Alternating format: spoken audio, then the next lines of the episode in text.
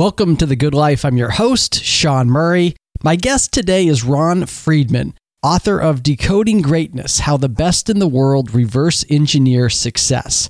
In this episode, Ron applies the principles of reverse engineering to creative fields like writing and investing. We talk about how to study people who are the best in the world at what they do by breaking down and what it is they're doing that is contributing to their success and then working backwards to figure out how they did it. But this episode is not just about copying or cloning great investors or writers. To truly be great in our fields, we must put our own spin on what we learn from the masters we study. And Ron offers insightful suggestions and ideas on how to do that. If you want to push to become the best version of yourself, you won't want to miss this one. I hope you enjoy my conversation with Ron as much as I did. My friends, I bring you Ron Friedman.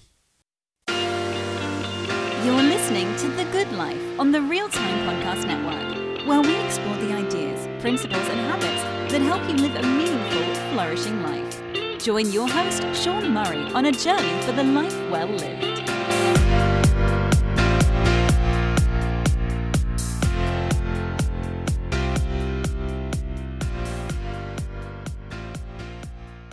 Ron Friedman, welcome to The Good Life. Thanks for having me.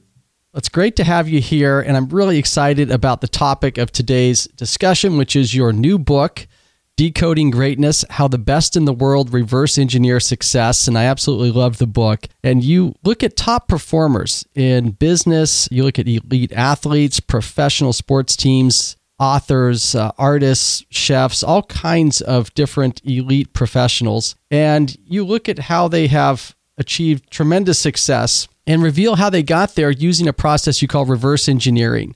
It's this idea of studying our contemporaries, studying those around us who have been successful in the past in our industry, and then extract some valuable ideas and practices around their work, their approach, and how they achieve success. And you start the book off with one of my favorite business stories about Bill Gates and Steve Jobs. And I was wondering if you could just start there and maybe retell that story as a way to get into this topic. Sean, I appreciate you asking because it's a story that I think more people need to hear. So, back in the 1980s, computers looked nothing like uh, the devices that we now use today. They, they were not intuitive in any way, shape, or form. If you wanted a computer to do anything, you had to reach for a keyboard and input a rigid text based language to input your instructions. And today, of course, we don't have to do that. We have a mouse that allows us to just point and click.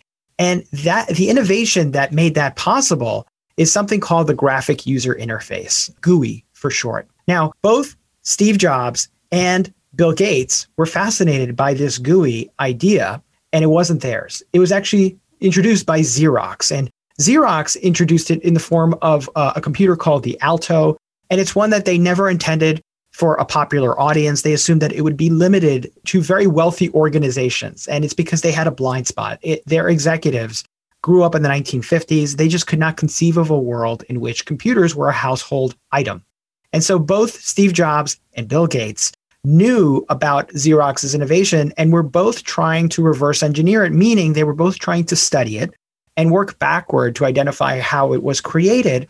Bill Gates in the form of Windows and Steve Jobs in the form of the Macintosh. And at the time, Bill Gates was working for Steve Jobs as a vendor. And Bill Gates came up with Windows while Steve Jobs was working on the Macintosh. And when Steve Jobs discovers it, all hell breaks loose, calls him into his office, yells at Gates, and Gates delivers a devastating line, which is in the book, Decoding Greatness, which is, I'm going to butcher it a little bit. It's something to the form of, Well, Steve, I didn't steal this from you. Rather, we both had this rich neighbor named Xerox, and I broke in to steal the television and discover that you had already stolen it. Now, in fairness to both of these characters, neither of them actually stole an idea. They took an idea that was underutilized and evolved it in a different direction. That approach of looking at what others are doing, breaking it down, figuring out how they went about it, and then evolving it in a different direction turns out to be the technique that has driven so many of the world's top performers. And so, although this is kind of reverse engineering is kind of a well-known concept within the world of Silicon Valley. It turns out it's relevant to the world of art and writing and cooking and business. And that's what my book is about. Well, it's a really powerful idea. And there's something subtle but really important in what you just said, which is taking an idea and putting a twist on it, putting your own spin on it, because just copying is not going to get you there. You're not suggesting copying. You're not suggesting taking something in whole cloth and trying to replicate it. You're saying learn from it. Yeah. So let's take a step back and, and talk about what is reverse engineering. So, what we're talking about here is studying the best in a field and then working backwards to figure out how they did it. And in Decoding Greatness, I talk about how this is done in a wide array of fields. So, how writers are doing it, how artists are doing it, how business titans are doing it.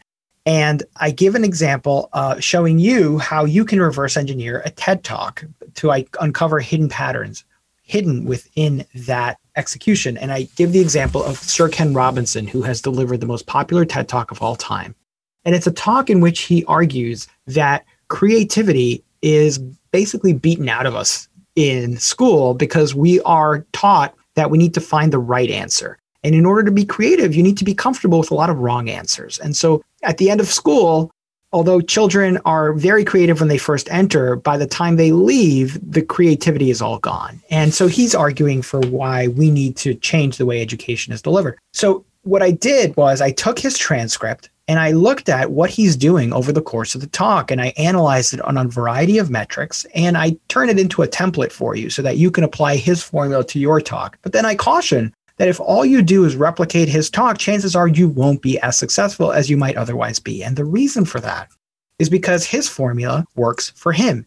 It relies on his particular strengths. And in his case, he likes to tell a lot of jokes. You might not be someone who's comfortable telling jokes, or maybe your topic is one that doesn't lend itself to telling a lot of jokes. The other interesting insight when you reverse engineer Robinson's TED Talk is that you uncover that he tells a grand total of one persuasive fact over the course of 18 minutes. That's remarkable. If I was writing a TED Talk from scratch, I would assume that I need to beat you over the head with a bunch of facts. He doesn't, and yet he's got the most popular TED Talk of all time. And so those are both insights that you uncover when you reverse engineer his talk, and it gives you a roadmap for creating your own. So I mentioned the fact that you can't just replicate his talk because his style might not be conducive to you, but there's another factor that's also critical, accounting for when creating original work, and that is that audience expectations shift. If you've seen Robinson's TED Talk, and now I hear Sean Murray's TED Talk, it's going to feel a little bit done. It's not going to feel quite as fresh. And so you need to account for the fact that audience expectations shift. And how you do that is by taking an established formula and adding your unique twist. And in Decoding Greatness, I don't just show you how to reverse engineer proven examples, I also show you how to take those proven examples and evolve them in different directions. And just to give you a, a preview of some of the strategies, one of them is combining ideas from different fields. So, great example of this is Barack Obama. There's a story in Decoding Greatness about him and how he became a great speaker. Obama, when he first entered politics, was not the smashing success we think of today. In fact, he got trounced his first race for Congress. He lost by a margin of more than two to one. And he thought about leaving politics. And the challenge for him, ironically, was that he was a terrible speaker. And the reason he was a terrible speaker was because he was used to delivering speeches to his students. He was used to lecturing students as a law school professor. And voters did not appreciate being lectured to. And they let him know at the polls. And so after he had that stinging loss, he evolved his speaking style by noticing what it is that pastors were doing at church. And when he came back to politics, his style had evolved. He was now using deliberate pauses, he was telling stories, he was using repetition. And you can see his evolution as a speaker and how much improved he became. And what I love about that story is it illustrates that Obama didn't find his talent or practice for 10,000 hours. What he did was he found what was working in a different field, he reverse engineered it, and he applied it to his field in order to create something that was genuinely new. Yeah, I love this idea of connecting ideas from different fields and seeing what happens. You've got a great line there from Matt Ridley. Creativity is when ideas have sex, and uh, that's the offspring, right? It's connecting these things from different areas and you bring up an interesting point in the book about creativity. We often think, well, to be creative, we need to go out and create something completely novel. And what your research uncovers, or what you show in a number of different fields, is that if you do something completely novel, you often turn off your audience. That people really, they might say they want something completely novel, but they really don't. They want something that's sort of familiar, but with a new twist. Exactly right. And, and one of the things that I think is so enlightening about that is that all that pressure we as creative professionals put on ourselves to generate something that's completely original, it doesn't inure to our benefit. It's counterproductive. It makes us worse. And it's because as a species, we tend to distrust the novel. We far prefer something that has been proven in the past. And we express that preference in the way that we purchase products or we endorse leaders. We tend to reject ideas that are completely original. And this is research from Jennifer Mueller at uh, University of California, San Diego. She argues that when you present people with completely novel ideas, they tend to be rejected. And she has evidence for this in a variety of studies. There's also, you don't have to, you don't need a psychologist to tell you this because you see it in new products all the time. So, for example, the Apple smartwatch is a tool that I've recently purchased and I love it. It gives me a whole slew of interesting metrics about myself. And you would think that as soon as this idea of having a smartwatch entered the marketplace, it would dominate. But in fact, Smartwatches have been around for 20 years. Seiko introduced one either the year 2000 or 1999. And, you know, it had many of the same features. It had instant access to news, traffic, weather, and it failed spectacularly. And the issue was that audiences weren't ready for it. The same can be said for Amazon delivery service decades ago and it failed. Same same for DoorDash. Before that, there was ta- ta- uh, takeout taxi in the 1980s where you would they would fax you a menu and you would fax back the order and you would have it delivered. And audiences just weren't ready for it. And so all that pressure we put on ourselves to be completely original turns out not to help. Far better to find an established formula and push it just a little bit, make it a little bit more original, and you are far more likely to succeed.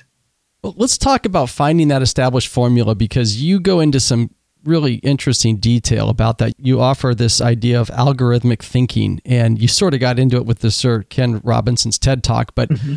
It's this idea of really breaking down a piece of art or some kind of uh, successful performance or maybe a book or a movie and trying to understand what makes it successful. And I think when you break it down and you show the examples in the book, what it did to me is it opened my eyes to the level of detail you want to get to to understand what you call the blueprint before you start to think about how you're going to take this in a creative new way, maybe by combining it with a different idea. Can you talk a little bit about algorithmic thinking? Yeah, so that word algorithm can scare some people. So let me explain what I mean. So, an algorithm is a computer analysis that finds patterns in certain decisions and then makes predictions out of those patterns. So a very relatable example is how Tinder, the algorithm that that drives Tinder works. And so in the book I go into it. And so how Tinder works is it asks you to rate several people at, indicating whether or not you'd like to meet them and it, whether you find them attractive. And, and, you do that by swiping right or left. And once you've uh, swiped on a certain number of people, what Tinder's algorithm will do is it will analyze that set of people that you've deemed attractive to look for commonalities. And what it often finds is things that you are not even aware that you find attractive. So, for example, you might rate a certain set of partners and you might think you're just rating them on their appearance, but in fact, it turns out that they all like spicy foods or they're all extroverted or they all like the outdoors. And now Tinder is able to use that insight to generate predictions of who else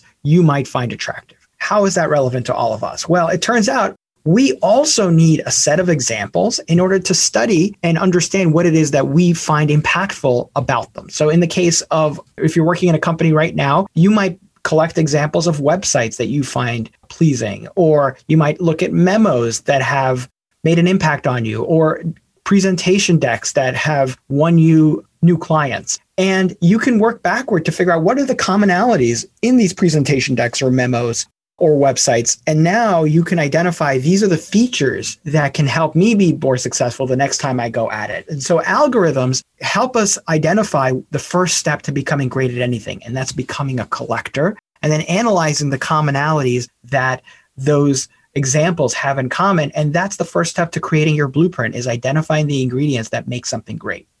So if I want to improve my blog post, I could go to a blog post that I admire that's successful and sort of break it down. How long is it? How many paragraphs? Uh, mm-hmm. Did the author ever use short sentences? How much of it's fact versus description? All those or things. Storytelling. The, yeah, storytelling. Yeah. Is our stories embedded in there? It's all about asking yourself the question of what makes this different? And how can I learn from this? How do I apply this to what I'm working on? And that mindset of curiosity And it's all about just not passively enjoying objects, but always asking yourself, how do I, what can I learn from this? And how do I apply this to what I'm working on? So we've got the blueprint. We start to think about our twist on things. And you have a great suggestion, which is the twist can come from connecting different ideas from different genres or different industries. And we start to put that into place. It really comes down to execution to really be great, you know, to achieve greatness. We need to execute on that. And you introduced this idea of the vision ability gap that we've got a vision, our ability is not quite there and that's what we're going to face when we first start to try to use this reverse engineering. Can you talk about that gap and how we close it? Yeah. So the first half of the book is all about how do you reverse engineer and how do you evolve your formula. Second half of the book is about something I call the vision ability gap. And that terminology comes from a quote that Ira Glass, the famous NPR host, gave about how when you first start out, there's a real gap between your vision and what you're trying to achieve and your ability to actually execute. And that gap is where a lot of people give up or move on to different fields. But if you're willing to do the work to bridge the vision ability gap, that's how you can achieve great things. And the second half of the book is all about science based principles for skill acquisition and improvement. And we could talk about a range of strategies for bridging that gap. I'll share the first one, which is the, the focus of chapter four. It's called the scoreboard principle. And the scoreboard principle basically states that anything that you measure, you will improve on. And it's stated as measurement begets improvement.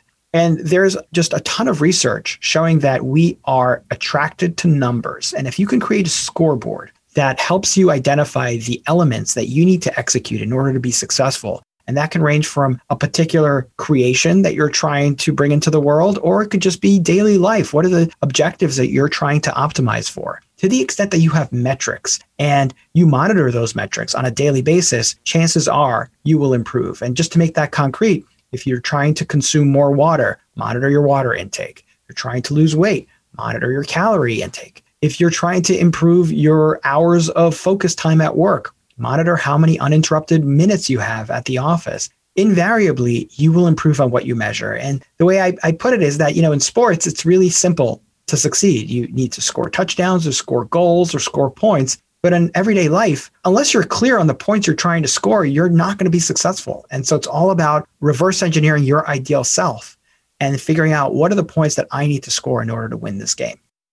Yeah, I'm a big believer in having metrics, collecting them, using them to incentivize and motivate. One of the, my favorite examples of this is a graph I saw of runners finishing a marathon, and it showed the number of runners at each minute interval as you got closer to two hours. And so there's a certain number of runners that will finish at, uh, say, 210 and then 220 and 230 and so forth. But the number of runners right before the major milestones, say two hours and 30 minutes.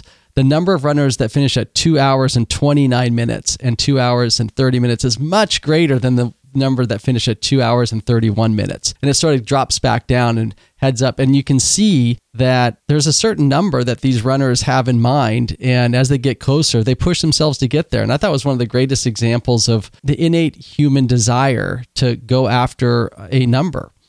Yeah. And at the same time, there's also a danger in that, right? Because we there are all these vanity metrics that we're surrounded by, like the number of followers we have on LinkedIn and how many people are retweeting our tweets. And there's a reason why all these apps have scores, even though they're not, you know, they're not sports related. It's because they know that metrics are going to motivate you.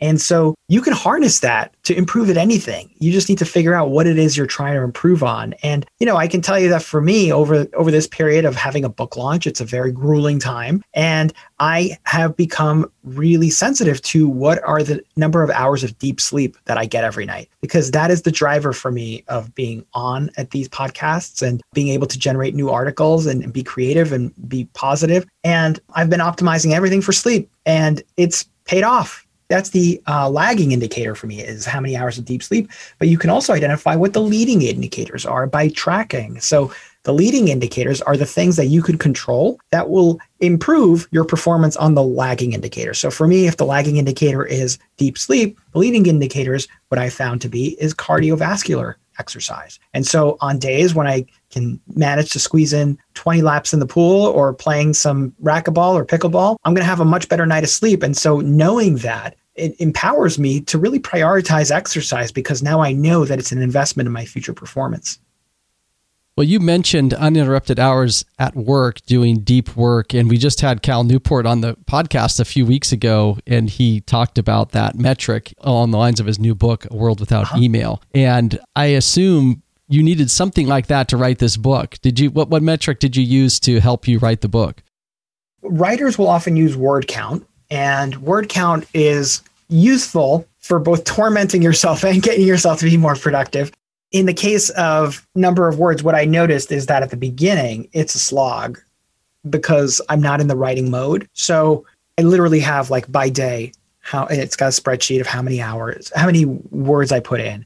The correlation between words and hours invested is not as strong as you might assume. You do get into the flow. So at the beginning, when I'm first writing, if I can get to 600 words, I'll be satisfied. But toward the end, once I've been doing it for a few months, there are days where I've easily hit a thousand and sometimes even 1500. But, you know, I think it varies for nonfiction versus fiction. I think it varies on the level of difficulty of the particular passage. I'll tell you what, what really has made writing a lot easier for me is it used to be where I get to a difficult part and I would just know that I it would take me a long time to write this part. But now what I do is I lower my standards a little bit by pretending that I'm not writing a book that thousands of people will read. I'm writing an email to a friend and I'm summarizing that section. And that lowering of standards makes the section a lot easier to write. But often I'll find that it doesn't even require revision because all I needed to do was imagine one person reading it and communicating in a way that that person would understand. And that has really helped.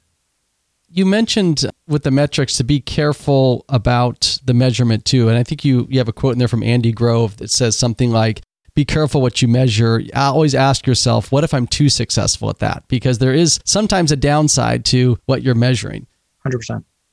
You also talked about how sports professionals are so keyed into metrics because we have there's so many metrics around sports. I think about baseball, I'm a baseball fan. I mean, you can just geek out on inside baseball, right? All of the the stats. And I think baseball players are some of the most measured professionals in the world. The rest of us out there, you know, we're doing consulting, we're writing, we're creative, we are doing whatever we're doing in the business world. We don't often have that incredibly rich data that sports professionals have. And we also often don't get feedback or have a coach. And I think it's a big gap, it's a big opportunity can you talk about that? What we can do? Should we have a coach? Should we be collecting more data? And what can we what should we be doing with feedback?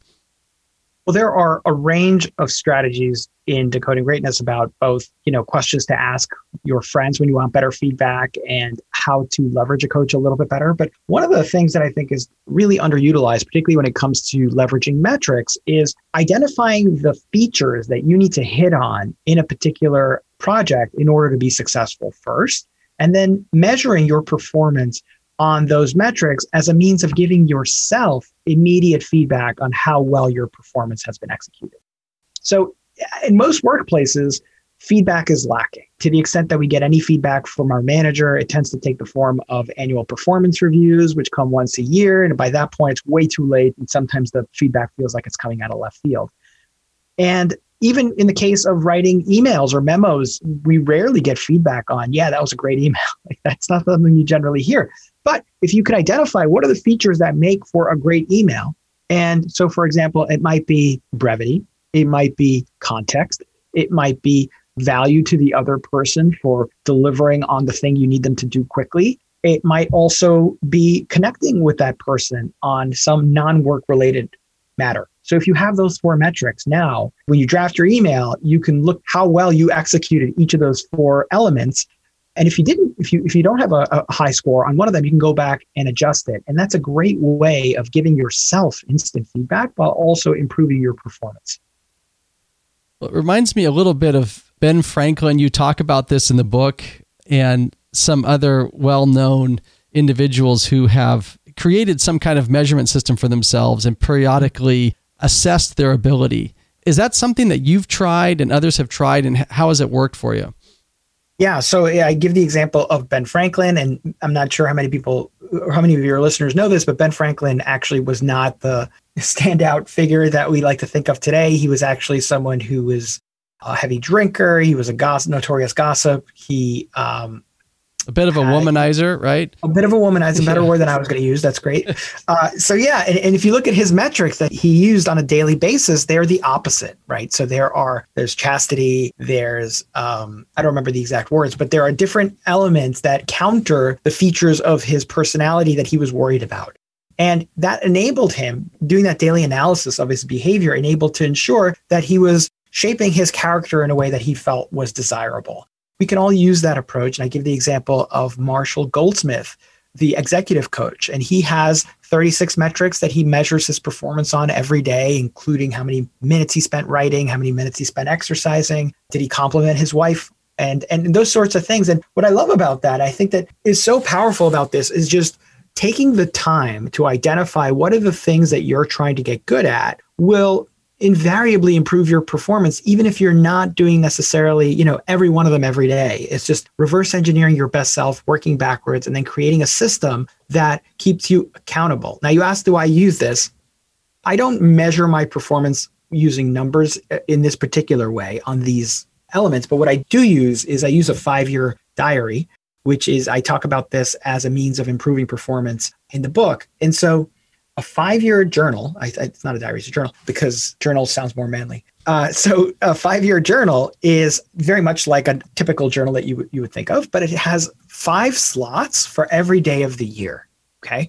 And on each of the slots, there's very like maybe like three or four lines. You just enter what you did that day and that's all it takes five minutes. Here's what I did today, or here's what I learned today, or here's what um, an insight that I want to remember in the future. And then you do this every day for a year. And then after 366th day, you turn to the page in which your original entry appears. And so you're able to see what it is that you did on this day one year ago.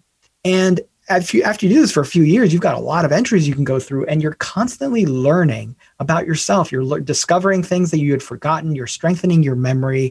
You are reminding yourselves of past lessons. You are building your confidence because you are reminded of all the obstacles you've overcome and the, all the overblown fears that you blew out of proportion. So it's a it's a tool that is extremely powerful. And if you get your partner to do this, then you could compare what each of you remember about that particular day. And it's just a great tool for not just improving your performance, but enriching your life. I love that idea. And I heard Penn from Penn and Teller talk about something similar in a podcast that he keeps a journal, but he also keeps all of his old journals. So he it's not that he has a 5-year journal with each line there, but he would he got into the habit of going back and reading because he's been journaling for I don't think it was like 30 years or 40 years. He could go back 5, 10, 15 years and look at what he was doing. And that became a really important part of his daily routine. Now, of course, he's put the time in, he's got the, the data to do that. But so the five year journal is a great way to start.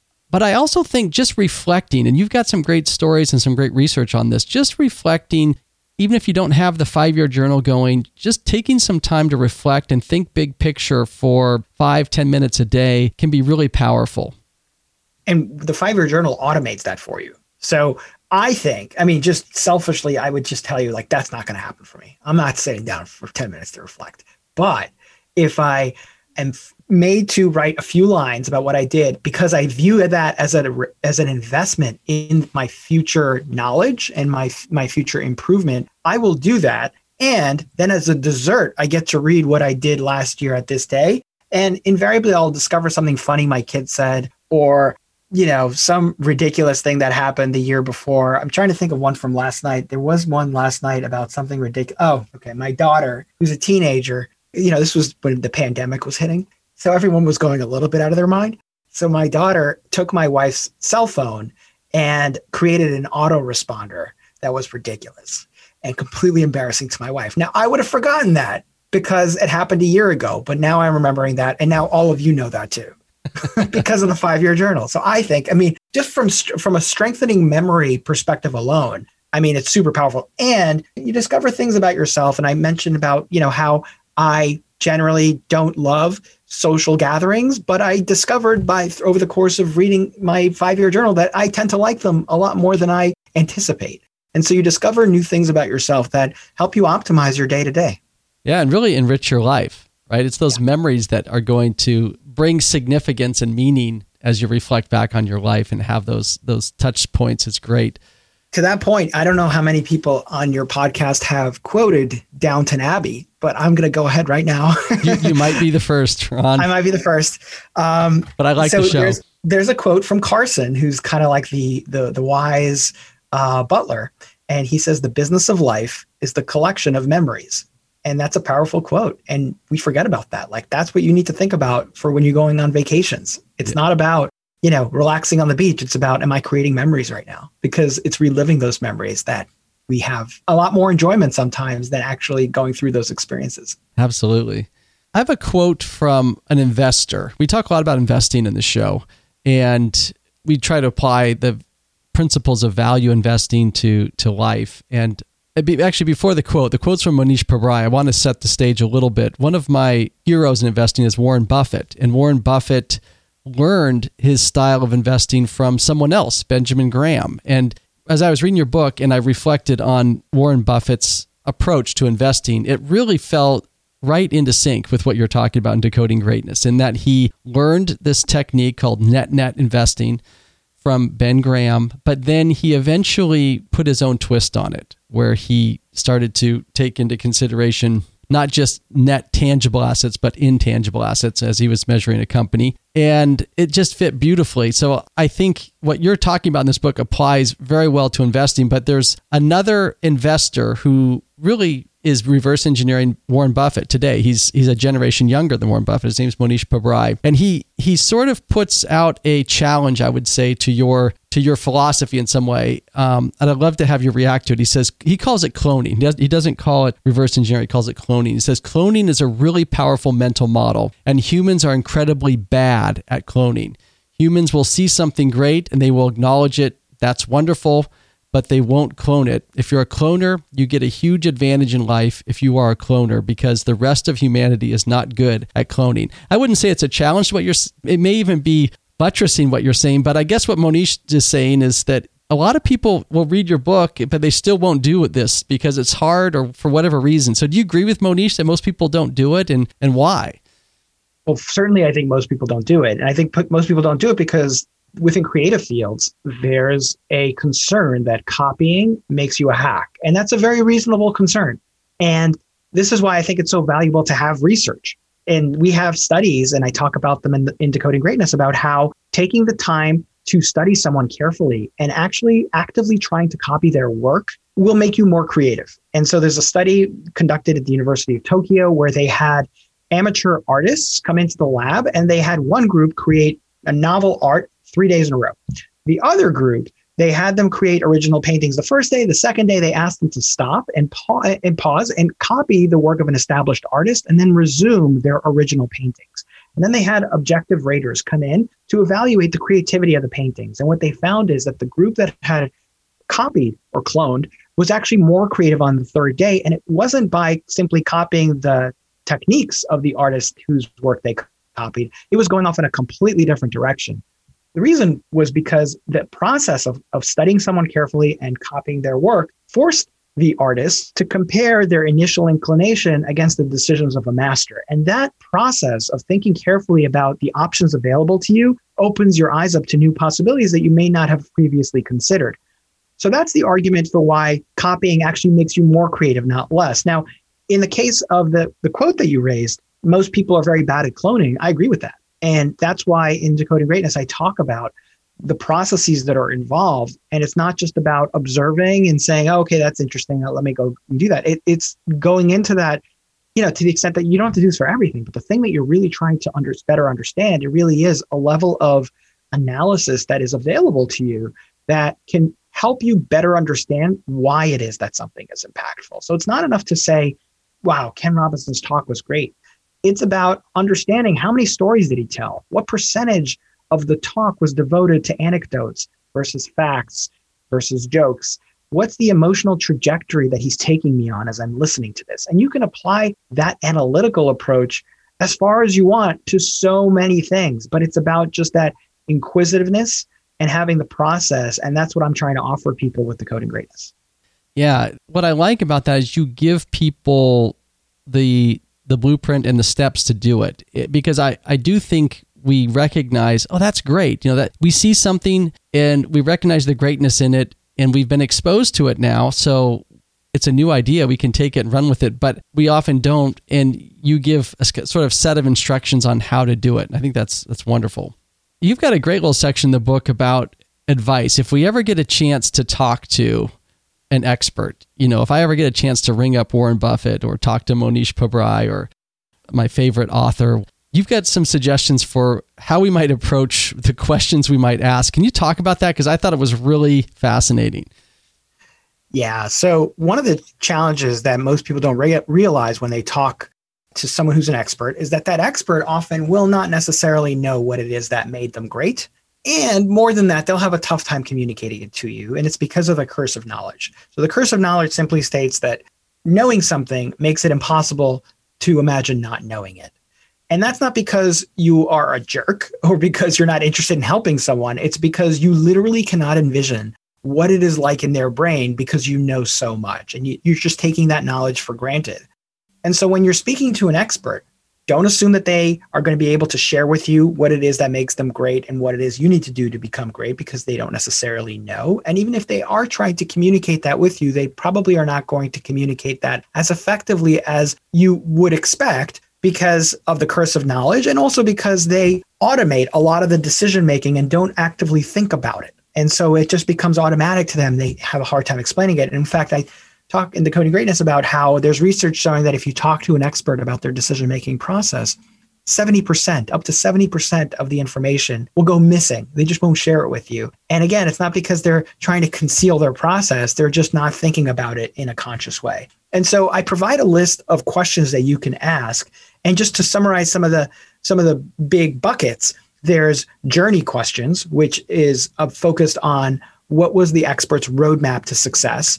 And so an example of a journey question might be what mistakes did you make at the beginning? That helps them think about their process and the learnings they had along the way. Another set of questions has to do with process questions. So, drilling down the specific steps that the expert needs to apply in order to bring their work to life. So, taking them through a list of questions like, what do you do first?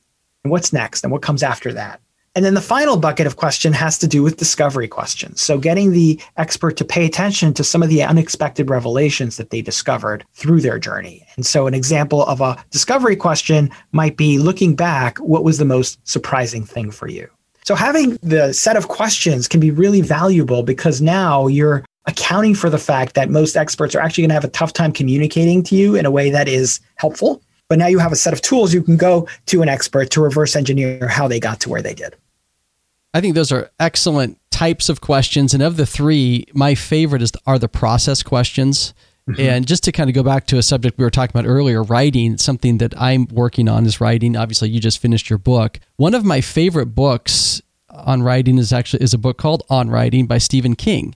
And you may have read read the book, but Stephen King in this book goes through his process, his daily process. And I think that's the most valuable part of the book because I'm never going to write like Stephen King, but I am going to write in my own way. But what I wanted to learn from Stephen King is how does he go about as a professional going through the steps of the day, starting with the, the moment he wakes up to that detail. And I just, I found it really valuable to get that kind of insight into an expert's day or process.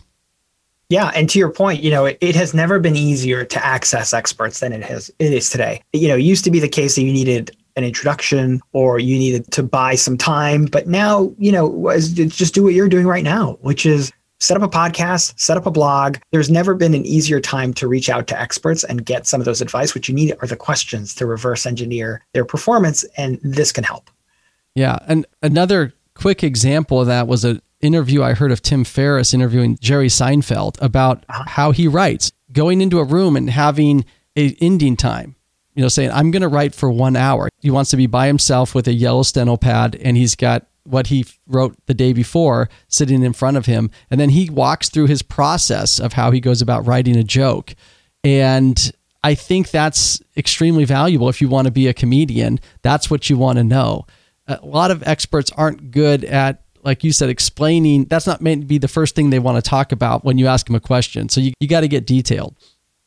Exactly right. Exactly right. And and you know, there's value in collecting multiple approaches from different people. Just because it worked for Jerry Seinfeld doesn't mean it's going to work for you. I can tell you if I go into a room with a yellow stencil, uh, yellow pad, it's not going to be funny. It's not. it's not going to be Jerry Seinfeld material. But uh, if I hear it from Jerry Seinfeld and then I talk to Sebastian Maniscalco and then maybe Amy Schumer, maybe one of those approaches might work for me. Yes, and we'll find our own way. I think that's probably one of the biggest takeaways of the book for me is learn from others, but listen to your voice through journaling, through feedback. Listen to your inner voice about what drives you, what your passions are, where your curiosity is, and seek out innovation and creativity that blends those two things. Maybe as a final comment, can you talk about that? And anything else you'd want the listeners to know as they go about you know trying to incorporate the ideas of decoding greatness into their daily life? Yeah i appreciate that. And sean that was well put. And i would what i would add to it is that i think that a lot of us have been told these two basic stories about success for so long that we just assume that greatness is for someone else. Because the two ba- main stories about success are that greatness comes from talent. So either you have what it takes or you don't. And the other big story is that greatness comes from practice, which is that you need 10,000 hours to invest in your field bef- before you can become great. And I think those two stories, while well intentioned and certainly true to a certain extent, are less true in creative fields and knowledge work. And I think that this third approach is actually the path by which many of the people that we admire have gotten to the top, which is find an outstanding example, have a system for taking it apart, figuring out what it is that makes it work, and then evolving that in your own work. And the more and more you do this, the easier it becomes to achieve at a high level because now you have a roadmap for starting and you don't have to wait for that bolt of inspiration to strike. And I'm hopeful that as people start reading Decoding Greatness, that they'll take away that message of wait, I can still go to the top of my profession. I just needed a system for breaking down what it is that I love. And I'm encouraged by some of the feedback because I think people are starting to apply this and seeing some some powerful results. Ron, where can people find out more about you, your writing, and the book, Decoding Greatness? Well, the best place to get the book is decodinggreatnessbook.com. And if you go there, you'll be able to get the book and also get a free course that comes with it on how to apply some of the strategies of reverse engineering. You can find out more about my company uh, at ignite80.com. That's I G N I T E 80.com. It's called Ignite 80 because over 80% of employees are not fully engaged at work. So the mission of Ignite 80 is to teach them science-based strategies for improving their health, performance, and creativity. And you can also find me at ronfriedmanphd.com. Great. Ron, this has really been a wonderful conversation. I've really enjoyed it. Thanks for being on The Good Life. My pleasure. Thanks for having me. Thanks for listening to The Good Life podcast. If you liked the show, please subscribe Provide a review in Apple or Spotify and visit our website at seanpmurray.net. Until next time, have a wonderful week.